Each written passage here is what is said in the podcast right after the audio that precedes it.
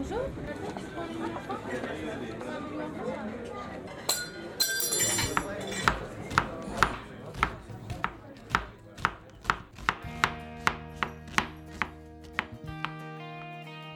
Hello, everyone, and welcome back to Breaking Bread, Birmingham based food podcast with me, Liam, and Carlos. All right, how we doing? Nice sunny Saturday. Sunny. We should be. Got the Happy. little one playing in the garden, so if you can hear someone shouting in the background, that's my daughter. There was an ice cream van in our last intro. I know. Yeah. It was quite funny. Uh, Maybe feels like a weird time again on the verge of On the verge of another lockdown. lockdown. They were announced there yesterday evening. We record this Saturday morning. This is released Monday, and And This is yeah. So this is Saturday. What's the date today? Tuesday it's coming. We're on the 12th of September now. Do you understand it? I don't Nobody understand it. understands it. You Feels a mix bit them with the weird. houses, in houses, outside of a house, in a bar. I don't fucking know. Uh, yet again, I feel a bit sorry for restaurants and stuff because they must be panicking. They must be thinking, Of course they are. Yeah. the inevitable is what going are we to come again. supposed to do? We if we don't know, they're not going to know. We're off to Cray tonight, 670 grams. Big beef. Yes, cannot wait. I was so relieved, selfishly, I was really relieved that that wasn't. We weren't locked down yesterday evening. You know, sometimes they have a habit that now the government Yeah, 12 o'clock, day. 12 o'clock tonight. Yeah, yeah, yeah. So I was like, please don't take 670 grams off us. We need to go there. Problem is, town will be rammed tonight because everyone will be like, "Well, if this is a proper lockdown, I've got to make the most of it." So this weekend, there'll be everyone will be going absolutely nuts. Probably the headline in the Daily Mail. It's Super Saturday again. Yeah, it will be. Yeah, it's quite encouraging people to fucking go out. Yeah, so weird times again. Um, we've got these this episode. We've got a couple more episodes recorded anyway. After that, who knows? Might be a mid-season Might break. be a mid-season break. yeah, unfortunately. It's Um, annoying how much work I've put into getting things know, lined up. yeah, It's yeah. so frustrating. yeah, it's one of them. But, But- But what it is. as I said, we've got a couple recorded, and there's a few exciting things coming up if they go ahead. But we'll tell you about them anyway. And if they don't go ahead, yeah, well, keep you won't hear them, will you? yeah. So They'll still be in the pipeline. They'll be They'll still just be moved to another date. So we got obviously this Tuesday we're off to have a little look at um, Laghi's, the good people behind Laghi. You know Laghi is one of our favourite Italian, well my favourite Italian. You've never been. No, I've never. The only Italian I really love going to. Um, Yeah, and they're opening a new place up at Millennium Point. Yeah, I'm not sure what it's going to be. I think it's kind of a relaxed kind of deal. Well, obviously Laghi's is relaxed. It's not. Well, we'll see if it's still going ahead. But if it does, I mean, the opening will still be going ahead. And what's it called again? Molino. Molino. Yeah, Yeah, Molino. it's pizzas, Italian food. Just relaxed. We said it was a Millennium Point, didn't we? Yeah, I think they're opening up Millennium Point to uh, films and stuff again. I'm sure I said that. So. It's going to be a buzzing spot, to be honest. If you can get in there now, if, providing HS2 does go through, and it probably is now, Mm. then that spot's going to be a massive area in There's not many places Like, to eat gonna be around an there. area. That's what I mean. Like, it's a good time to be buying stuff and opening stuff there. I reckon because eventually it's going to be heaving around there. It's going to be like how we talk about Digbeth. Now we talk about this. Now we talk about like Jewelry Quarter. Yeah. Eventually we'll be talking about Millennium East side, Point. isn't it? East side, that's Yeah, called. East Side side. project. Yeah, it's good. But it'll end up being just Millennium Point. That makes the most sense, doesn't it? So looking forward to seeing what the good people at Laggers do with that place. I think it'd be great. Yeah, so that'd be cool. I'm looking forward to that. What else did we say is coming up? There's um, seasonal festivals. I got one of theirs on. It's barbecue barbecue fest Barbecue Fest, yeah, on the 10th and 11th, 10th and of 11th. October. of October. That is Yeah, Bong barbecue Company, fest. Barbecue Fest. You got Dick Smokehouse Urban Barbecue. Two of the Streets best. of Aki. You've got one coming up from London, but I forget the name of it. Professionals, we are. and I can tell we're uh, on the ball. Saturday morning, mate. All you need is Dick's Smokehouse and Urban Barbecue. You know what I mean? Uh, tickets still available for that. It's tables only. Obviously, there's none of this standing and crowding around. It's all table. yeah, man. So I love what they do. I can't believe the Burger Festival didn't happen this year. I that love that last massive year. highlight from last year. That was. It was a highlight watching you eat three burgers. I don't think I could eat again for about two days after that. I I so had two full. burgers and a takeaway on the night though, so I can't say too much. What else did we say was opening? Something else cool coming Quinns up. Oh yeah, is properly open now. Yeah, DJ Quinns, Quinns, with their smoked barbecue food. yeah. We went down and tried it actually. Um, anyone who don't know where it is, it's uh, like on the border of Yardley Wood Hall Green, right opposite Yardley Wood train station. train goes straight into town, so hop on the train from town. No excuses, but it's not somewhere that's ever done food really before, not to any kind of decent level. Just a No, no, local no. and it? It's got nice owners, and uh, they've got a really good chef in there now. I mean, a few people probably know him from around the city. He's done a few other projects, you know, like Mockingbird and bits and pieces like that. But he's, he used to do street food, that was smoked street food. Mm.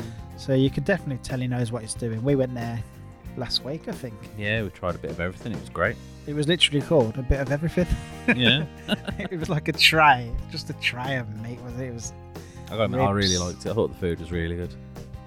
half rack of ribs, uh, I mean, we say half rack. I Yeah, mean, this half isn't just a half rack. It's. I mean, they're huge. Mate, after, literally the next day I couldn't eat. I was that full. I'd ate so much meat. I was just the belly pork bite, the belly pork belly bites. They were There you go. Barbecue sauce, fries were nice, crispy fries. It was all really good food. Like you can. T- sometimes with smoked food, it can be over. You know if they know what they're doing. Yeah. yeah You get like a horrible ashy kind of burnt smoked. ta- This was just just a nice mellowness to it. It was beautiful. Yeah, he'd done a good job to be honest. hot It was good. hot link was brilliant. Yeah, I told you I got my grinder now and sausage maker. I'm gonna my own hot links soon. Yeah, so I think it's still bookings, but you just they got the whole back room there as a kind of like restaurant area. It's really nice. Definitely recommend ta- taking a look. It's worth a go. You know what I mean? If you just fancy something a bit different, Yeah, you're not too football. fussed about this, or Put the football I, on. I liken it to go into like a desi pub where you go into just some rough old pub that does great food. Yeah, Except this time it's not Indian food; it's Yeah. smoked barbecue food. yeah, yeah.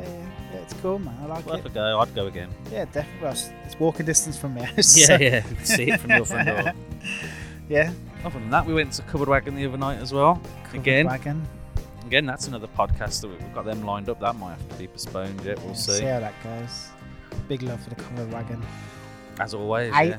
We, we're recording the podcast this Monday, and obviously uh, we're meant to be talking about number eight. Is it called? I think it's just called eight, isn't Yeah, it? it's called eight. Yeah, so we're No number recording eight. this Monday eight. Too cool for the number. unless that gets cancelled. 'cause you don't know, do you? I doubt it. We'll see. Um, what an exciting kind of little project, though. I know. Yeah, they will. That, we'll talk about it a lot more, obviously, on the project. But yeah, that opens eighth of October. That's 8th opening up in eight Bradford up by the Hippodrome, not Hippodrome, the ICC. Yeah, it's in kind of by Oh, Symphony oh, Hall, isn't it? Hippodrome, I don't know why. Yeah, ICC. But yeah, Symphony so, Hall. so people might want to know what this podcast is all about. Oh, today, yeah. Yeah, this one. This one's. very lucky to get an interview the lovely Angelina from Tutu Aposto. I'm glad I've you said it. that, Yeah, I, I, might, I might have said it wrong. I butchered that. Oh, I did. She said it so like elegantly. I like, know, yeah. She made it sound like yeah. Well, you're going to hear in a minute how to say that. it properly. She says it. You get to find out what it means and everything as well. But yeah, it was a great chat, wasn't it? We did it at uh, Roberto's bar again. Yeah, massive respect for Roberto and his bar, man. Roberto's. Big fan. Great bar, great service. Yeah. service. Yeah, it's been a weird week, you know. Like you know, obviously with everything that happened in Birmingham last week and all the negativity that was in the news and pe- bozos from all over the place just jumping on Birmingham trying to say how rubbish it was, and then it made me a bit annoyed all week to be honest. And then we think about this podcast and we've got something really positive and somebody doing a something great. story about Yeah. something going wrong and then just changing your life plan and you end up doing something not maybe not better but just as good. She's only a young girl. She's done so well. You think about what she's been through. I mean, it was her dream to be a chef. She got there. It didn't work out for her for no no fault of her own. And instead of sitting there, and, and then Corona come along, COVID came along, so ah. she had reason to just sit and be really annoyed at the world. But she didn't. She just ploughed on. She's full of positivity, and I thought it was brilliant. I loved chatting to her, and can't wait. Well, she gave us a few cakes. They were really nice, weren't they? The Instagram of some the wedding cakes that she did recently. Yeah, really. She's talented, man. Really talented, and It's a great podcast, great talk. yeah. And I want that Aaron Genie, arancini, whatever you say. Oh, that just listening back while I was editing it, listening to uh, a talk about that arancini. It's like yes, I want some of that. Yeah, awesome conversation, and hope you all enjoy. I mean, we're already recording, so Yeah, recording. Yeah, this is Be starting. easy I into didn't it. know that. Everything you've said now, it's going in. Angelina, welcome to Breaking Bread. How are you? I'm good, thank you. How are you? Thanks for having me. No, awesome. Thanks for coming on. I mean, um, it means a lot for us to get kind of young, fresh talent onto the show and share your story with the people of Birmingham. Oh, good. I think we'll probably start where we kind of always start is that skateboard as you can hear in the background. Have you always been into food? Like, has food always been your thing? Yeah, 100% like my family are Sicilian, so food has always been the centre of every table, of every conversation. And my nonna pretty much taught me everything I know and how to cook. Um, so yeah, it's always been the centre of my life, food. Awesome. Yeah, nice. What kind of food was it? Italian food, but always a plate of pasta, always antipasti. You always get a meat course, and then pudding, and then cheese. Like you can't just pop round for a sandwich because it, it's never one course, or it's never just a cup of tea. Um, so yeah, it's always just an absolute feast. I get the feeling we don't really eat Italian food properly in England. No, I No. always think this. Even They when I get go to- loads of courses. yeah, when I Yeah. go to Laghi's, I like everyone. We all seem to order like just one, either a steak or either pasta or either pizza. Whereas I yeah, my feel nan like- would be yeah. absolutely horrified at that. How's it meant to go? Is it So, uh, antipasti normally. So you normally get um, cold meats, um, melon with prosciutto, uh, bruschetta, um, normally a prawn salad or something like that. Then you might get minestrone in the winter or a plate of pasta. And then you get um, chicken, ratatouille, tomato sauce, potatoes.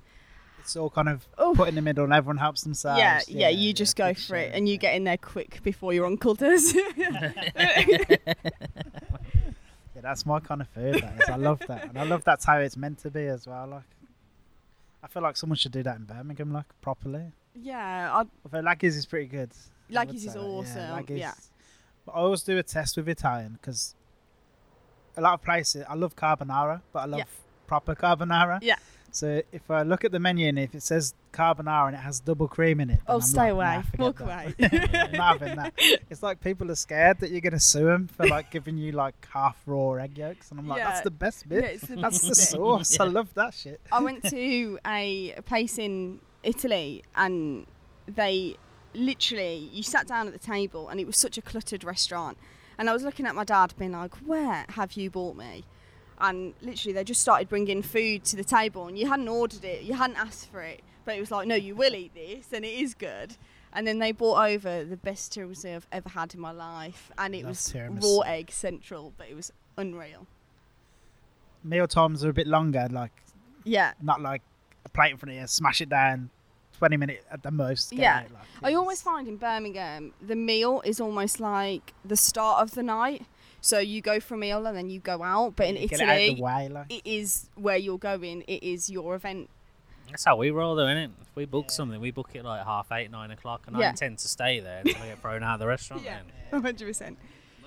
It's not like the Irish kind of culture. We have obviously not as many dishes, but we'll have like a big stew or big hearty dish, and then everyone, the whole table helps itself, and it's Yeah. a, it's an event. Like you look forward to it all week. Oh, you're gonna go go round my in-laws for uh, family dinner. You know. That's Yeah. And you know someone's worked so hard at it and pretty much worked all morning Yeah, yeah, yeah. for it. So was, was it at that moment you kind of knew you were going to go into being a chef? Yeah, I mean, I went through school, did my GCSEs, um, and then all my teachers were like, "Oh, so you're going to do your A levels, then you're going to go to uni?" And I was like, "No, I'm not." No, And- thanks. like, I went to college and I did um, my pro- professional cookery course, um, and that was so cool. And then, as soon as I was 16, I just got a job in like a beat up burger town uh, in in the middle of Birmingham, which was really cool. How did your parents feel about that? at first they were like, "What is she doing?" But then they just saw that it was a burger, but it was the best burger, and I just loved it. Where was that? Was that in Birmingham? Yeah, it was in the mailbox. It was actually at Penny Black's. That's where it all ah. started, really. Yeah, I remember Penny Blacks. Yeah, I Yeah. we went there. I think It's still there, Penny Blacks. Yeah. I don't. Is it? I don't know. It is, yeah. I d- I don't know if it's called Penny Blacks anymore. It's still there as a Okay. place. We went I there went for there twenty not too long first ago. meal, and it was really good. Like, Yeah. really good. See, now we're going to look like fools on this podcast. We're supposed to be We're meant to know experts. that, Yeah, that's Anyone what who's we're gonna listening knows that we're definitely not experts. Like, we're definitely chances. Like, To be fair, other than the cinema there, that's not usually where we'd go out there. To be fair, our mailbox. yeah, Yeah, or Broad Street, yeah. or the Arcadian. It's pretty chain heavy, isn't it? Yeah. Really, A Lane, a lot of Birmingham now. From Penny Blacks, actually, I went on to work at Harvey Nichols, which is in the mailbox. Um, but that was such a cool experience. And Mark Walsh, I was just about to say, was Mark Walsh there yeah, at he the time? was my head chef, and um, it was actually him that made me. I hated pastry, and it was actually him that forced me onto this section. And I was like, Mark, I just want to cook steaks. I couldn't leave me alone. Um, but he forced me on there, like let me write afternoon tea menus and stuff like that. And it was such a cool place to work. Yeah. I think that's an old school chef thing to do, isn't it? They force Yeah. people onto the, the pastry. Yeah. I think it's because they don't want to do it themselves. they can't be asked. to be fair, Luke was saying the same when he went um, to uh, in Norwich. I can't I can't remember where he started, but um, Luke Butcher from Pinellas. Yeah. They said the first thing they did was just pushed him into the uh, pastry Yeah. room and said, "Get good at that." yeah. And It's then good though. It gives you an appreciation, I suppose, for all the yeah, skills in the kitchen. Yeah, uh, if you- if you pastry's can make- different. a isn't hun- it? That's yeah. If you can make your way around a kitchen, you you're pretty much there. But I remember Mark Walsh giving me um, Marco Pierre White cookbook, and I was like flicking through it, being like, "This is so cool." And then stopped on the page. It was like peach melba, and I was like, "Teach me how to make that." and I re- pretty much remember a Sunday, and it was really quiet, and he was like, "We're gonna make this or what then?" And it was so good, and I think that's what made me go, "Oh, maybe I should dab- dabble into pastry a little bit." A lot of people, uh, somebody quite famous was saying that th- their main aim in life was to recreate that peach melba from P- Marco Pierre. Yeah. I can't remember who it was now. Yeah. It was on Twitter that said it, but that's quite interesting because when we had Mark on the podcast, I'd said to him like, uh, "What one book would you give to any young chefs?" And he said Marco Pierre White. Yeah. Like so. At least he wasn't lying. Definitely not. Not that he strikes me as a liar. Sorry, Mark. So, how long were you at um, Harvey Nicks? About two and a half years. Cool. And then his best mate um, from college worked in a little country uh, restaurant in Yorkshire. And I said to Mark, oh, I'm going to go there for work experience. And he was like, oh, God, you won't come back. And I was like, I will, I will, I'll come back. and I did work experience. I was like, Mark, I'm not coming back. Wounded. So he's like, I've literally lost you to one of my best mates. Are you joking? Um, but I worked there, and it was a 20 cover restaurant Whereabouts was it? Sorry. in Yorkshire, Oh, in in the city centre. And Adam Jackson, the head chef there, um, was amazing. And we did 20 uh, people max tasting menu. But literally, whatever we wanted on the day, whatever was good, awesome. it, it was just good. Um, Proper freedom to do what you want Yeah. to express yourself. Yeah. Did you eat at Great. Skosh while you were there? yes, Yeah. amazing. Love Skosh. So jealous Amazing. of this place, man. The best place in York, if you haven't gone, I would say Pairings. It's a wine and cheese bar, but they do it so well. Yeah, now you're so talking. well. Yeah, I'm it's sold. good. That's the sound of Carl booking a train ticket to York. and then from how long did you stay in York? uh, about just over a year. Um, and then I was, I wouldn't say young, it was only like three, four years ago, but I was really missing home. And so I came back to Birmingham and did, I did like an evening with Louise Ellis at the Yeah. boat. And she texted me being like, "Can you help me out? Whatever." So I came back to Birmingham and I did, I did it there. Did you And- already know her from somewhere yeah, else? so she did like a takeover at Harvey Nichols with the Wilderness, and then we just came become like good friends from there. And then she did a Louise Ellis versus Leo off the back of MasterChef at the boat. Yeah. So we were there, and it was good. And then Leo was like, "So you coming to work at Simpsons then?" I was like, "No, Leo, like I'm in York." And he was just like, "No, you come in." And my, I remember my dad picking me up that evening from the boat, and he came out to my dad and was like, "She's got a job at Simpsons. Tell her to leave. Tell her to leave." And I was like, "You've literally just blackmailed me into a job." Yeah, you but got I to am- then, yeah. ain't? But I am so Your glad man I knows you took can him get a job in Birmingham. Are you kind of half ready to come back anyway? yeah, I, I was debating it, um, and I'd like messaged Leo before and I'd seen the food and it was my head head chef in York was just like if you were to go back to Birmingham from here where would you work and I was like Simpsons but it's never going to happen like I'm not ready for a Michelin star kitchen No. Was that the debate you were having in your head? yeah Was that I, the bit that you weren't sure of? yeah I just didn't think I'd cope or was good enough or and then when Leo was like oh you've got a job I was like no way Simpsons is different class, isn't it? It's Yeah. a whole new level. Like Well, as we keep saying, like everyone in Birmingham that's good has pretty much come through them doors. Yeah. yeah, I, I honestly feel like the amount of restaurants that are open and you get there, oh, he worked at Simpsons, he was trained at Simpsons. And it's it is such a good place to work and Luke Tipping is probably the best people I've ever worked for. Really. he definitely paid you to say that. yeah, cheers Luke.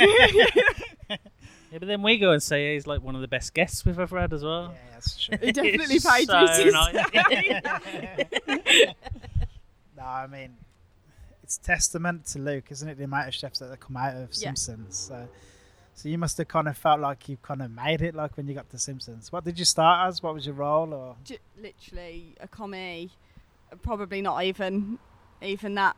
But um, I started off on the larder, and got trained on there. Was working on there, and I found it. I did find it so hard. Really. And I said to Leo so many times, like, oh, I can't do this. I can't do this. And he was just like, you can. Just keep going with you. Just so the hours like a lot different to what you were doing before. yeah, in York, I started at 11 and finished at half 11. At Simpsons, it's like half 8 and finished at like 1, 2. Wow. But, um, no, it wasn't that bad. Uh, but yeah, so started off on the larder and then trained my way up. And then one morning, Luke was like, oh, she's going on the veg today. And I literally shaked most of my time for about the first six months. And then, um, yeah, almost like I found my feet and it was really good. And then it finished up on the meat and fish, which was good. yeah, sounds awesome. What was your first day like at Simpsons? Horrific. Um, as You in, at me like, then as if to say, "Is Luke told you to ask me this?" um, I remember getting told to do like the easiest and simplest of jobs, and it was literally go and vat pack these tomatoes. We're going to ferment them so we can use them in the winter. And I was just like, okay, sound. Went down, exploded the vat pack machine. There was tomatoes everywhere, and I was literally my heart was beating so fast. And Luke Tipping walked down behind me, and I was like, oh my god, chef, I'm so sorry. And he just grabbed my shoulder, and I was like, please don't give me my P45 already. And he's like, it's fine, it's fine. The belief that Luke and Leo especially had in you kind of give you the confidence to keep going, push on. Yeah, hundred percent. And I think in that environment, when you're working around chefs that are unreal and so talented, you do have days where you're like, I can't do this, I can't keep up. Um, but Leo and Luke just keep pushing you, really. Yeah. I couldn't imagine it like working know, there. yeah. You said it sounds simple, like oh, simple task. Just put the tomatoes in the vat. I don't. I couldn't use a vat pack machine. well, I, Sounds terrifying to couldn't either, me. could I? Sounds terrifying to me. Did you have a favourite dish while you were working Simpsons? yeah, we did. Um, we did turbot with courgettes, like my favourite vegetable in the world. Yeah, it's great, Um, yeah. but we did courgette puree, fresh courgettes, um, confit tomatoes. The confit tomatoes that they do at Simpsons are ridiculous. We use uh, quarter pigeons from France, and they're amazing. But that was such a good dish, and that was on in the summer, so I almost like held out for that. I was like, Chef, are we putting this back on? You probably What- only pull it back on just to keep you Yeah, I quiet, know, save you yeah, I asking. know. like. oh, Angie's gonna kick off again. Was it fair to say it was like a dream job? Yeah, hundred percent. I don't know how much you're going to want to talk about this, but obviously you're not at Simpsons anymore. Yeah. Uh, did something happen? So at Simpsons, I was training to do um, BCF Young Chef of the Year.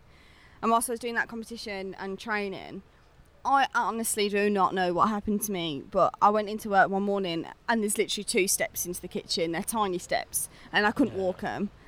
And I just broke down into tears. And I remember having so much prep to do that morning as well. There was fish and meat everywhere. And I looked at Leo and I was like, I can't do this. I, I went to the hospital and they told me I had two slip discs in my back. Um, so. Luke and Chef were like, "Oh, do you still want to do this competition?" I was like, "Yeah, I'll do it." And I remember like the award evening when I went. Uh, I was like, if they even call me up for even runner up right now, I will not be able to get out of this chair. so it was a good job they didn't. Um, but I carried on working, and I was. It was all in place for me to go to the French Laundry in America. I was going to do three months work there, um, and I was like so excited. All set up. Um, Chef Andreas like sorted it out for me, and I just couldn't do it. Um, but my back's getting better now. Um, I'm seeing a like a therapist and stuff like that, so it's on the mend. But Yeah. it, I just defo couldn't keep up with the boys at Simpsons anymore. Oh, that's heartbreaking. Like Yeah. Thomas Keller, French law. Oh, Is it a situation where if your back got well enough, you look to go back to it? One day, yeah. Like sometimes I have good days where I'm like, oh, I want to be in that kitchen. Why am I not there? Um, but then some days I'll make two cakes and be like, I'm gonna go and sit down now because I can't walk anymore. Um, but yeah, There was a couple of you just touched on a couple of competitions that was on while you were at Simpsons. Um, you were part of the England team. Oh, you didn't even say. um, I didn't even know there was like a culinary World Cup, but I feel like I'd like to watch it. yeah, it's it's actually insane. So I went with a group of lads, and everyone had almost gone through a UCB. So I was put through loads of cook-offs with people all over the UK to get into this team. How many people were in the team? There was five of us in the Five. end. Um, so I remember doing a cook-off with like 23. I think there was 23 of us in the kitchen at the start, um, and then got finalised for the final five, and then we went to Luxembourg to do the culinary World Cup, um, and it was just insane. We were watching Norway and Sweden, and I was like pressed up against the gas like we were going the next day, and it just unreal. Never seen chefs work like it in my life. And I was looking at the boys, being like, "We're going tomorrow." We even like like, like this, but we did all right. To be fair, What did you have to do? Was it like Master Chef kind of task, Um, ta- so- tasks? Or? one of the days it was a buffet, so you had to do um, all cold food, um, and then one of the days they um, give you a protein. You sorted out the garnish already, and then you rocked up on the day, and they gave you the protein, and it was like, "Oh, off you go," kind of thing. But everyone's watching you through the glass. And I remember guys from the UK that had come to support us, like a lot of the guys from the BCF, were watching me and trying to hint to me what to do, but because there's judges walking around you, I was just like shaking. But it was such a good experience. Was there a final then as well? Did you compete in a final or something? yeah, Yeah. so um, that's what Luxembourg was. We went to oh, go and compete. final. Yeah. Oh, right, cool. Um, cool. So we did that, and then we did Battle of the Dragons. That was in Wales, um, and we won gold in that. So it was a good like head start for the World Cup.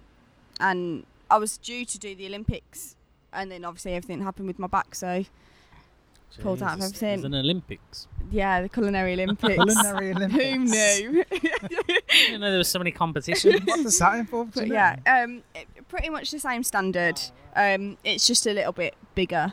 If you've heard of the Bocuse, Yeah. it's almost like a minier version, a lot minier than the Bocuse. Like the Bocuse. Is there an age limit on it? Was there? Or yeah, so you yeah. can't be in the junior team. I think it's over 24. So younger than 24, and then over, you go in the senior team. Oh right, cool. I was just thinking, so you wouldn't get like Gary Usher rocking up. I'm here for the World Cup. oh shit. there must be people like making phone calls there. Oh, we've got this to cook today. What do you think we should do? yeah. Luke, what do you think I should do with this lamb? But yeah, no, it's, it was good fun. So w- when was it you left Simpsons? When was it? This year, last Yeah, it was this February. February. Yeah. Bad timing. Yeah. Good time, bad- not really your. You couldn't really help it. Um, s where did you go from Simpsons? So then I went to go and work at Arch 13, um, Connolly's Yeah. Wine Bar. Yeah, great. so I I dipped into um, my one qualifications. I'd done my level one WSET and my level two, so knew a little bit about wine. How did that come about? So I did a competition called Nestle Toque d'Or when I was at college, and one of the it was a bit of uh, an apprenticeship, apprenticeship, apprenticeship uh, kind of experience. So you wake up in the morning, you get a phone call to your room saying you need to be awake for seven o'clock, and there'd be taxis outside. You'd be like, "Where are we going today?" Like they'd tell you if you need to be in chef whites, if you need to be in normal clothes, and that's Wow. all you'd get. So one terrifying. yeah, it was. So there was a group of three of us, and one day we rocked up to Le Cordon Bleu for a dinner party, and it was like, "Oh, you're cooking for hundred people today?" And we were like, oh, "What?" um, the next, it was just um, you have to. Your team of three have to cook for a group of eight people. Your own menu. One of the days was the WSET one wine exam, and we got there, and I'd always had a love for wine, but started revising throughout the day and then you got given the exam paper and you could only get points for your team if you'd passed the one exam kind of Yeah. thing um so we got our papers back and the three of us had passed um and then I was just like, oh, I want to carry on and do level two because I just thought it was so interesting. So yeah, that's what landed me the job at Connolly's. What Were you you? ever, sorry. No, you go on. Were you ever going to push it even further than level two? Yeah, so I'm at the moment revising for my level three. Um, it was supposed to be in March, um, but due to COVID, um, it's been pushed back. So All right. Yeah. You're going to keep keep going with it until you get to the top. yeah, I'd love to. If I could walk out in five years and be like, I'm a qualified sommelier, that would be awesome. Be like Sonal and get sponsored by Krug. Oh yeah, amazing. I want I want Sonal's life to be honest. Everybody wants Sonal's. Yeah, I was just about to say. So Arch 13 was a lot. Uh, the hours were shorter, so it was a lot more Yeah. sympathetic to your injury. Yeah, um, and the girls there knew, and Abby knew. So if there was any lifting or not, not to get me out of certain jobs, but I was just like, I can't do that. Um, so they were really helpful, and it just made me keep revising, which was good. Did you know Abby before? Or? Yeah, we'd met, um, and we'd gone for dinner quite a few times together. Um, but yeah, it was really good. But I definitely, when I was working there, I missed cooking and I missed food. Yeah. So I turned around to her and I was just like, I'm gonna cure your meats for you and like make you coppa and stuff like that. I'll make all your Yeah. chutneys in house just to keep me in the in the loop with food. Which Is that something you'd done previously? No. No. It was like I can definitely do this, and then it was YouTube for about three weeks. we were saying before the podcast started, uh, what did we do without Google and YouTube? I know I did, seriously, anything. it tells you everything, doesn't it? it does. Anything. This podcast, Google and YouTube. That's all it was. So working at Arch 13, do you feel you could have pushed on there and pushed were you cooking through? Yeah, through a hundred percent. And Abby was so keen to do it, and she was so excited. Like when I had ducks hanging, or ducks curing, or uh, pork loins everywhere, bresaola everywhere. She was so excited to be like, Yeah, I'd "How'd you buzzing." do this? Like, what'd you do?"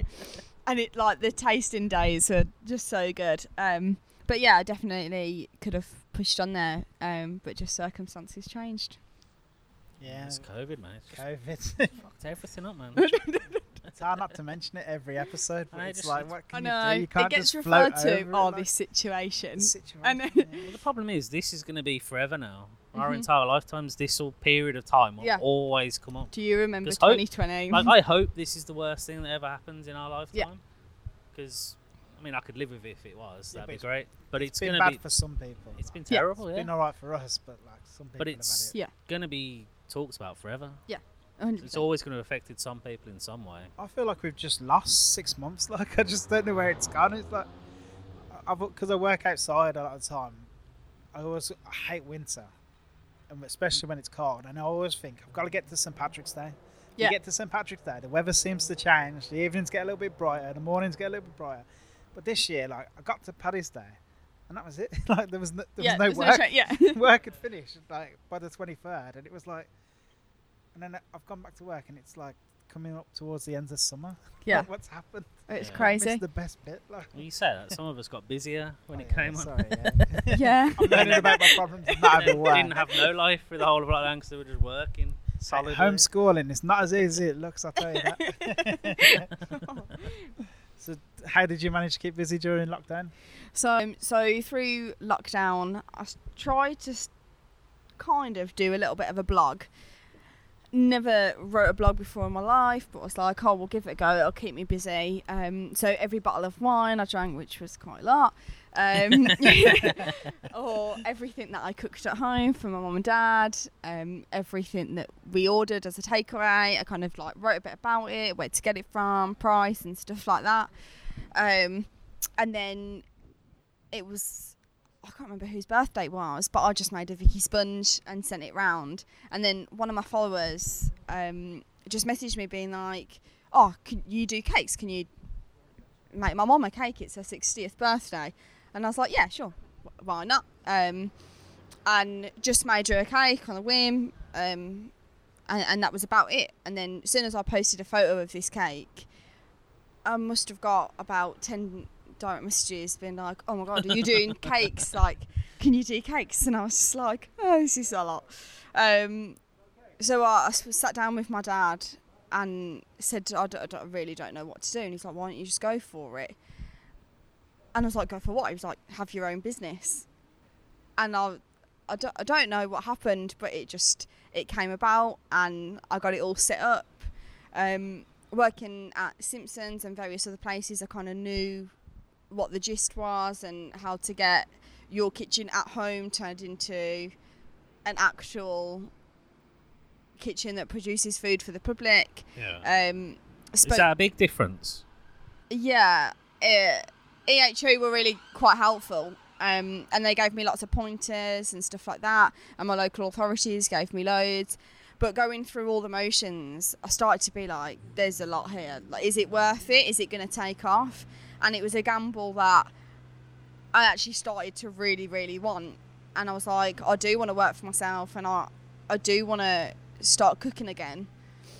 Because as much as working with wine and being out the front as opposed to out the back was lovely. I just wanted to get back in the kitchen, so it was definitely a gamble that was well that paid off in the end. It just was it just sweet things you started with just cakes and Yeah, so it was just cakes at the start, um, and then I thought the one place that me and my mum and my nan and my sister want to go when we want to catch up is for afternoon tea, and because no one could do that, I wanted to bring that to people's homes. So that was definitely one of the first things, as well as the cakes, I started to do. Um, but coming from an Italian background, everything had like a bit of an Italian vibe to it. yeah. Other than the afternoon teas, do you find that someone requests something? Yeah, You think, yeah, I'll do that. yeah, And then that just snowballs into, well, everyone starts asking me to do that then, Yeah. and then they ask you for something else. Because your arancini is like quite popular as Yeah. well, isn't it? So the family always, when we go to Sicily on the beach or on walks, we'll grab an ar- arancini for lunch. And soon as my family knew that I started making them, it was like, "Where's mine? Where's mine? Where's mine?" um, I was like, "I'm making them for customers, guys." Um, but yeah, that I wrote a menu for that and uploaded it, and then that pretty much took off, and they've been quite popular, which is is really good. And I think it's something that people don't do in Birmingham or the UK. That is not just a starter. That's not just a little bite in an Italian Yeah. restaurant, rather than a lunch, like an actual massive arancini. So yours Um, quite big then. yeah, I've seen the pictures. It's hard to judge when they're just by themselves. Yeah, like I just, you can't really tell on a podcast, but they are the size of my hand. Like, huge. Well, for anyone listening, that's a normal size hand. A normal so- size hand. we're fine. It's a big arancini. and I like piano hands or anything like that, or shovels. They're normal hands. I know a little bit about arancini, but I don't know a lot, and uh, I've not tried them from a lot of places. Most people start with like somewhere rubbish, like Bella Italia or something. Don't they? Yeah. Um, do you do different varieties of them, or Yeah, so um, when I went to Sicily, there's a place called uh, Ke Palle, which means what bull. and um, every time I went there, there was a queue so big and all the way down the road just to get an arancini. And their menu is the size of like two walls. Like they do every flavour you could ever think of, and it's unreal from savoury to sweet to Indian to Italian flavours, literally everything. So I kind of took their ideas and did four flavours, um, but in a cone shape. So a lot of places that you'd see arancini, they're always in the balls, Yeah. um, but it's traditional in Sicily to be a cone. So what were the four flavours? Um, so you've got leek and truffle, you've got taleggio, butternut squash and pesto, um, ragu, and ham and cheese. What's the most popular? The ragu. Reggae. Yeah. I can imagine. That's what I'm thinking. Oh yeah, I like that one. I, don't I think I'd go for the ham and cheese or, or the truffle. Probably the truffle. Truffle would be good. Yeah, truffle would be good. Siobhan don't dig truffle though. I don't know why. She ain't into it. I think it is too strong. It's not my personal favourite. Nah, a lot of people don't like it. I No. love it. I love I'm mad on it, like proper mad. In Sicily, is it like a street food? Yeah. Yeah. So there's probably a van on every corner in Sicily selling them. That's the sound of me booking a flight to Sicily. that must have been a temptation though. The street food scene being so strong in Birmingham, Yeah. just to do an Arancini street food. Yeah. And I'd be lying if I said I haven't thought about it. Yeah. Um, but it's just, would it take to Birmingham? Would people love it? Who? Who you never know, do you? You never Some know. stuff that's there, you're like, how's that still around? And other stuff, Yeah. you're like, how did that not work? Yeah. Do you know um, Naomi from Morridge? Yes. She done. She used to do um, Digbeth dining, and she done arancini made from oats, Amazing. and it was really nice. Yeah. But she was quite busy with it. Yeah. Yeah. So I'd say there probably is a market for it. Yeah. I think a lot of people are looking for something different now, and they're like, Yeah. oh, there's another burger. Oh, there's another chicken. Oh, we Yeah. see something different now. I think it does draw a lot of attention to Yeah. itself. I think it's a great idea. No, I hope nobody I. steals it. I feel, like we should, I feel like we should edit that out so it's- somebody doesn't Yeah. steal it on If you're you. gonna do it, do it before this. yeah. There seems to be like a common theme where you say yes and then you figure it out afterwards. Have you ever said no to anything Uh, no. apart from that? um, yeah, I think I always have said, and my dad's pretty much in, drilled this into my brain, is say yeah, figure it out later. And there is nothing that you cannot do or you cannot figure out how to do. It might not be the best. Like my cakes are probably not the best in Birmingham, but they're pretty damn good. They might not look like there's some cakes that I've seen an artist would produce. Yeah, but I think you're being Yeah. modest. Some of them cakes that look superb. Thanks. Yeah, if you go on the Instagram, they're, they're absolutely beautiful looking. Thank you. It's nice to see someone doing a cake. Like, don't get me wrong, I don't mind theme cakes where it's Mhm. like Thomas the Tank Engine or Yeah. Peppa Pig or something. But yours is more like a classic, beautiful Yeah. sort of Like artist I just type don't cake. think you can beat a Vicky Sponge. Like I'd I'd love to delve into the fondant and the modelling and the sugar paste and all that kind of work. But for me, flavour and taste comes before anything Yeah. else. So if your sponge is good, your filling is good, and it looks pretty decent, then I think you got a good. So is that like your biggest seller? yeah, What are Yeah. the? Do you do a lot of other flavors, or people Yeah. literally just ask you for a flavor? yeah. and So sort of do I say, what what flavors do you like? Um, what what do you want? Pretty much, and we go from there. I mean, I've got four staple cakes that I do on a regular basis, um, and it's like if someone just wants a cake for a Sunday or whatever, um, those are the four that they kind of pick from, and then the others they'll just tell me what whatever they want really. It's like, people always laugh when I say I'm not a massive fan of cake, and it's not that I don't like, but a lot of the time it's just birthday cake I don't like because I'm not a fan of icing. Yeah. And a, most cakes now just come with like inch thick of like Yeah. icing. And Yeah. Like, the cake might be alright, but I'm just not going to eat it because Yeah. of the amount of icing on it. So it's quite nice to have something new and refreshing way of doing things. Yeah. I just seen like we talked a bit before we recorded. You done a um like a like a hot buffet the weekend. Yeah. uh, So part- Um, I did a dinner party at the weekend, and it was just one of the followers from uh, the Tutto a Posto page, and she just said, "We really want Italian food. Um, we don't want to go out because there is more than six of us, and we just want a good meal, a good chef." And it- was for someone that was leaving their workplace, and she just thought she was coming around for a curry. So Yeah. she like brings a box of beers, rocks it to the house, and then I'm there like fully kitted out in chef whites, and she was like, "What is going on?" Um, but yeah, I did five courses for them, and they absolutely loved it, which is good. You done a wine pairing? Yeah, and they uh, yeah, so they took to the wine pairing as well, which was good to get my uh, my knowledge out a little bit as well. So is that something people can also ask you to do as well? Is that something you're going to be going into? Yeah, the- if I could get more dinner parties, I'd, I'd definitely do it because as much as pastry has grown on me, and I love making cakes, cooking hot food and being in a hot kitchen again is all I could really want, really. Was there a part of you that, when things happened the way they did at Simpsons, were you back and was there a part of you that thought maybe you wouldn't be doing that again?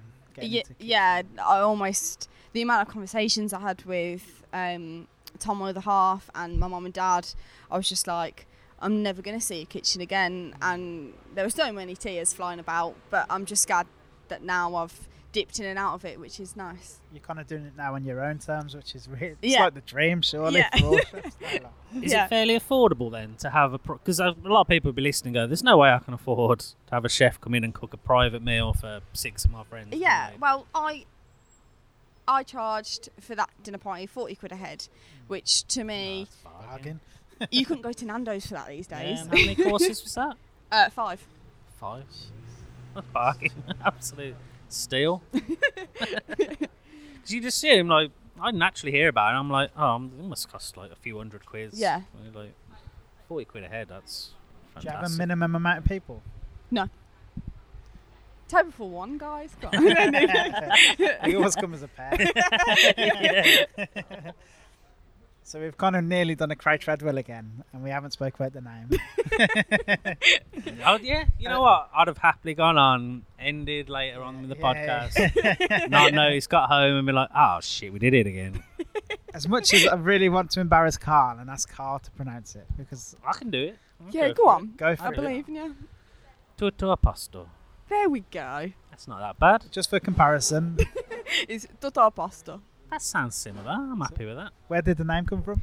So, being Italian, I wanted to take my other half to Italy. Um, so we went for a holiday, and I was speaking Italian in bars and stuff like that, getting the drinks, um, and then I tried to teach him a little bit of Italian, and it just wasn't going well.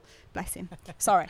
uh, and the only phrase that he picked up on was "tutto a posto." So it's like when you walk into a bar, when you greet people, and it just means everything okay, everything fine, or, uh, like everything's good. Um, the Italian version of sound, I reckon. Yeah. Um, so when we came back to Birmingham, all my family were were over my house and all speaking Italian, and I think Tom looked a little bit lost. And I was just like, "No, go on, you use your phrase." And he asked my nan if she was all right, tutto a posto, and it pretty much just came from then. How cruel of you to do that. I know, I know. Sitting there thinking about it all morning. I'm gonna have to say this word tonight. Yeah, so it came out as a, a quite a fitting name in the end. Then. Yeah. Yeah. Because I, I think when you're with cake, you're, you're pretty all right. That should be your tagline. I think. I think if you got a cake, you're. So is there anything else coming up with this that you're moving it in different directions that we haven't touched on? Um, so I've been asked um, for a couple of menus to look at catering someone's wedding, which is really exciting. Um, anything with Um, wedding, that's money spinner. That's the money central. Yeah. As soon as you put wedding or baby next to Yeah, just add a anything you gotta pay, yeah, easy. One. you can add a couple. So that's good. Um, doing my first wedding cake as well in a couple of weeks, um, which is quite nerve wracking but good. Um, but yeah, we'll, we'll see where it goes. It's awesome. It's nice to just see someone doing so well. Like it's, I think it, people need to hear these stories at the minute. Because so many Yeah. people are just down in the dump thing. And there Yeah. might be someone listening who thinks, well, I've always lo- fancied cooking for myself, and hmm I've never, I've always had my job taking up all of my time, so I'm gonna give it a go now that I'm on furlough. Or, Yeah. You know. So I think it- it's important that people hear these stories. Where's the best place people can get hold of you, or how do how does somebody go about ordering? Either Instagram or Facebook. In the process of getting a website um, at the moment, but um, Instagram and Facebook is Can you still order main through Simpsons as well? Yeah, so Simpsons at Home is still um, going on. So definitely, um, if you wanted one of the four um, normal cakes, you can go through Simpsons and get that delivered with your tasty food too. Mm, awesome. Yeah, awesome. I'm sold. It's a Carl's little piece, and he loves it. But Okay. It's I Carl love it. questions at everything. Okay. Just some general questions, Just like really easy. not really even food related. Yeah, just first thing that comes to your head. You, you, you're going to know the answer to them, so there's no hard question. Okay. Um, what's your favourite movie? Good Will Hunting. Oh, no one said that yet, have they? That's a good film. Uh, your favourite band or DJ or whatever? Oh God. Um. I wish this was videos. uh, people could if see. you can see my facial expressions And right it looks like now. I just said, what the fuck's music? Um, can I say a person? You can say whatever Because I like. really dig Lady Gaga. Yeah, that's fine. Yeah, nothing wrong with that. Uh, what's your favourite cookbook? Ooh. Uh, Thomas Keller's or Eleven Madison Park. Oh, nice. Uh, what's your favourite spirit? Say Frangelico. That's a liqueur, isn't it? It's a spirit. Yeah, that'll Yeah, do. That'll do. What's your favourite bottle of wine? Ooh. Um, Bear in mind, I'm going to take a note of this and be buying it, so it better be good. okay. There is an Italian wholesalers by me, and they sell the best bottle of Montepulciano, and it's like three quid a bottle for a litre, and it's What? banging. Jesus, that sounds like one hell of a day. uh, what's your favourite takeaway? Chinese. Chinese. Uh, what's your favourite big fast food chain? Five guys. Yes. Yes. I've got a tick. Someone's finally given me one of my answers. oh, that's your answer? no, mine was KFC, sorry. Five Guys was a close second, though. What sort of food do you cook at home? Pasta. Just normal. do you have a favourite bar or pub in Birmingham? Well, now that we're here, I knew you were gonna say. Okay. Now we're here. I was It's go- I was gotta gonna- I'm gonna shut 'em up. Roberto's bar is Yeah, actually yeah, quite yeah. cool, and it might I've- become my new favourite. Oh, I've It's got to admit, and it's one of ours, yeah. Yeah, It's right up there. It's a great place. He's from Milan, so it gets double ticks. Music as well. The music's class. yeah. If you're only going for a quick bite in Birmingham, where are you going? Otto's, Nice. the best pizza in Birmingham, I must say. That's my questions. Lovely. That's us. Thank you again for coming on. We No, really do thank Thank you you. very appreciate much. Brilliant. Cheers, guys. Awesome. Hey everyone, massive thank you for listening. We absolutely love making these episodes and bringing you the story of some of the best people in the food industry in Birmingham. As we said before, we love Birmingham and its food scene and we think it's truly special. So if you agree, do us one big favour. All you have to do is rate and review us on iTunes. It really helps promote the podcast and gets us listened to by more people and gets more people to listen to how great Birmingham is, and we would really appreciate it if you could do that for us. Until next time, thanks again for listening.